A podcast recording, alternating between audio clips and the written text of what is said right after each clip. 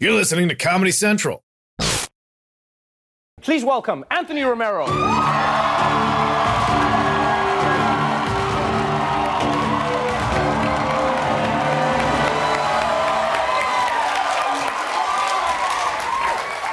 Hello, Trevor.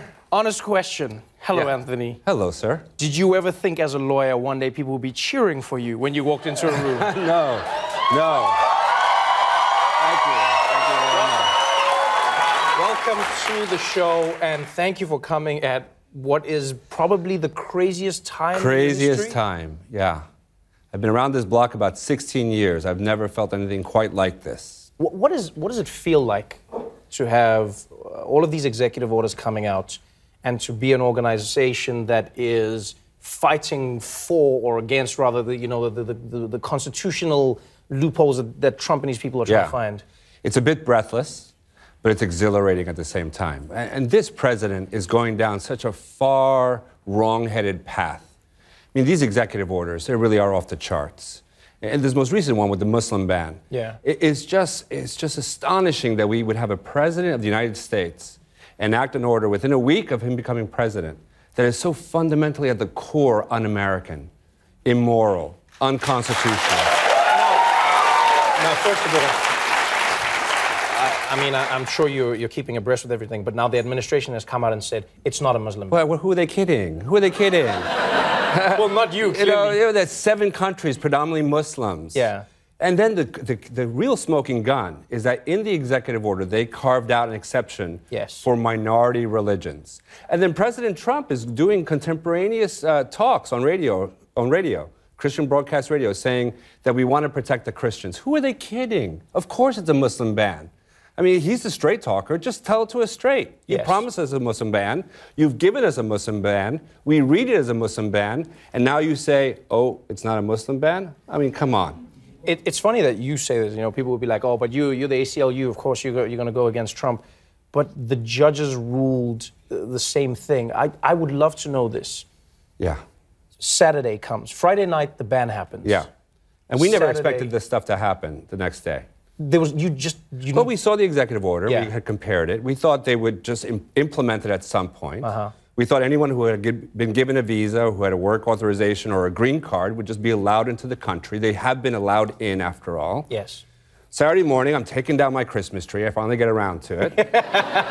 I'm watching the news, and then my phone starts going crazy. Where people are being turned away at airports, and I'm like, oh no, you know, how is this happening? And we rush people to the airports. We are in touch with other organizations who are helping us identify refugees. Yeah. They're turning people away who had been given visas to enter this country. And so then it's all hands on deck. Then we send out lawyers to the airports at JFK, at SFO, LAX, o- o- O'Hare. When we hear the stories of, um, of some of the customs officials uh, and immigration officials going against the judge's orders, though, I mean, that's, that's, that's a, I mean, a step that, i- is that normal? Is that them going against? Because the, the judge ruled that there, there should night. be a stay, correct? Yeah, on Saturday night at 8 p.m. We were in front of her in this emergency hearing.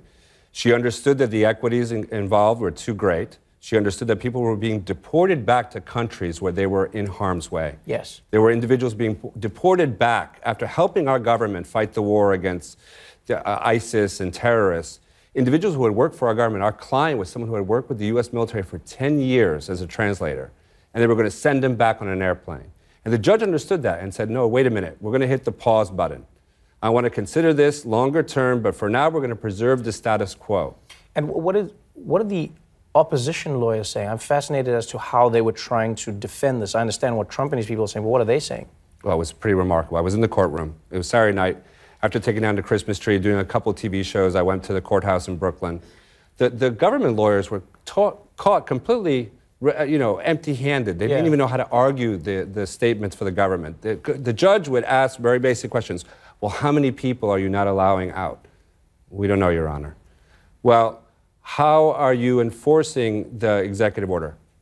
They would all look at each other and say, "Are you going to take that question?" Then there was some woman on some co- from calling in from Washington, who was really the voice of the government. She was like the voice of God, and and she was incapable of answering the most basic questions. And you could see the judge was saying, "Well, we're just going to preserve the status quo. We're not going to deport anyone. We're not going to send them back to the countries where they're in danger. Yeah. We're going to preserve the status quo, and then we're going to look at this afresh, the constitutionality of it, in several weeks' time. Let- Let's, let's talk a little bit about your journey personally. Seven days before 9 11, you took over at the ACLU. I was a young boy, 35. I'm 51. Seven days before 9 11, and then post 9 11, America saw uh, a spate of, Yeah. of, of orders coming down us. You know, the NSA, Yeah. you know, the, the The Patriot, Act. Right.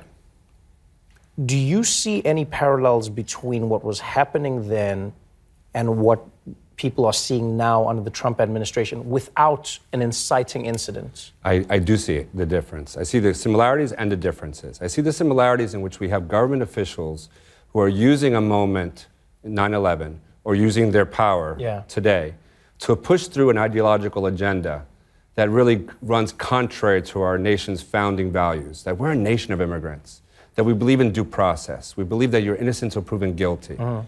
And all those efforts were at play after 9 11. The, the thing that's different about this moment, why I'm so encouraged, is because the reaction of people like in your audience and people on the streets is really quite different than the immediate af- aftermath of 9 11. Interesting. There were not people turning out on the streets. That's powerful. In fact, in fact, I mean, it's weird to say this, but Trump has been good for business for you because over the weekend, is it true that you raised $24 million, whereas in a normal year, the ACLU raises about $4 million to Online, online. online? That's Yeah. And the response was incredible. I mean, folks came to us. And folks come to us because they understand what's at stake. Yes. People turn out. I mean, when I came out of the courthouse, there were almost a thousand people outside the courthouse. I've never seen anything like that. I've been to a lot of courthouses. Usually I just walk out and I try to find my way home. I come out and I'm like, who are these? Who? How did you get here? Yeah. And they're chanting ACLU. I'm like, I don't think we have this many staff members. And what's so remarkable now is that people understand what's at stake. Yes. They're willing to take action. They're willing to, to associate themselves with organizations like ours that are going to fight the good fight. And that's what's different about this time. President Trump may try to push unconstitutional and wrong-headed and immoral executive orders, but the courts are there, and more importantly, the people are there in. That is, that is powerful. That is powerful. I just have, I just have, you know, one thing that's been bugging me is wh- when you read through uh, U.S. history and you try and figure out the constitutionality of it, it's, it's so hard because everything is up for interpretation. Yeah. Do you believe that the courts will rule that this order is unconstitutional, considering that in 1952, Yeah. the president was given the ability to ban people from Yeah. certain areas if they felt they were a threat to the country? And, and to be clear, the president is usually given great discretion in matters of immigration. Yes. But I also think that our courts are strong enough, and our country's come a long way since 1952, 1965, even in the 70s. And with this order is so patently unconstitutional. You know, and the idea that they pick seven countries that are predominantly Muslim. Yes. They're, they're going to protect Christians from those countries, but not the Muslims. The fact that it goes right in the face of due process, equal protection clauses, of, it violates the First Amendment. The First Amendment is like the hallowed ground for constitutional lawyers. Mm-hmm. It basically says the government shall not discriminate against nor favor any one religion. That's what non establishment and free exercise means. It's a it's a journey that I guess, like you're saying, no one has been on before. And, I- the reason why the bodies matter is that we're still the David to the government's Goliath. There are 19,000 lawyers on the payroll for the U.S. federal government. There are 11,000 lawyers who will work for Jeff Sessions. I got 300.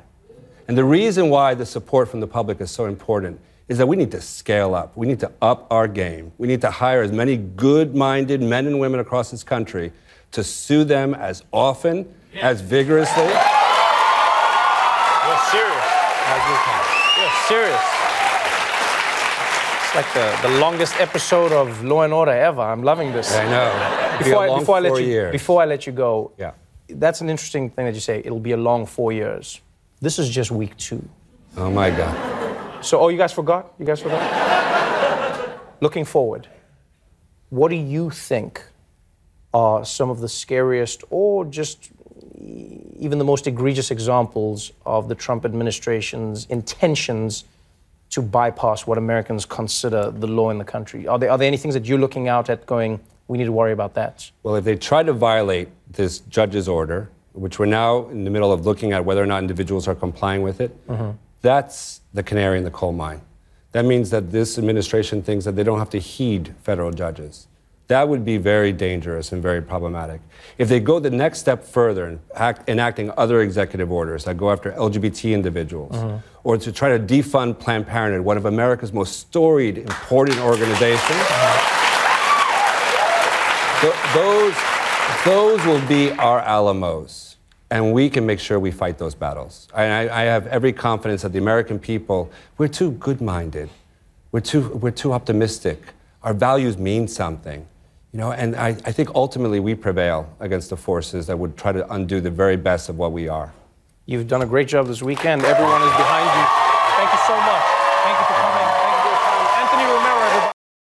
The Daily Show with Trevor Noah, Ears Edition. Watch The Daily Show weeknights at 11, 10 Central on Comedy Central and the Comedy Central app.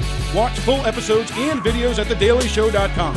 Follow us on Facebook, Twitter, and Instagram, and subscribe to The Daily Show on YouTube for exclusive content and more.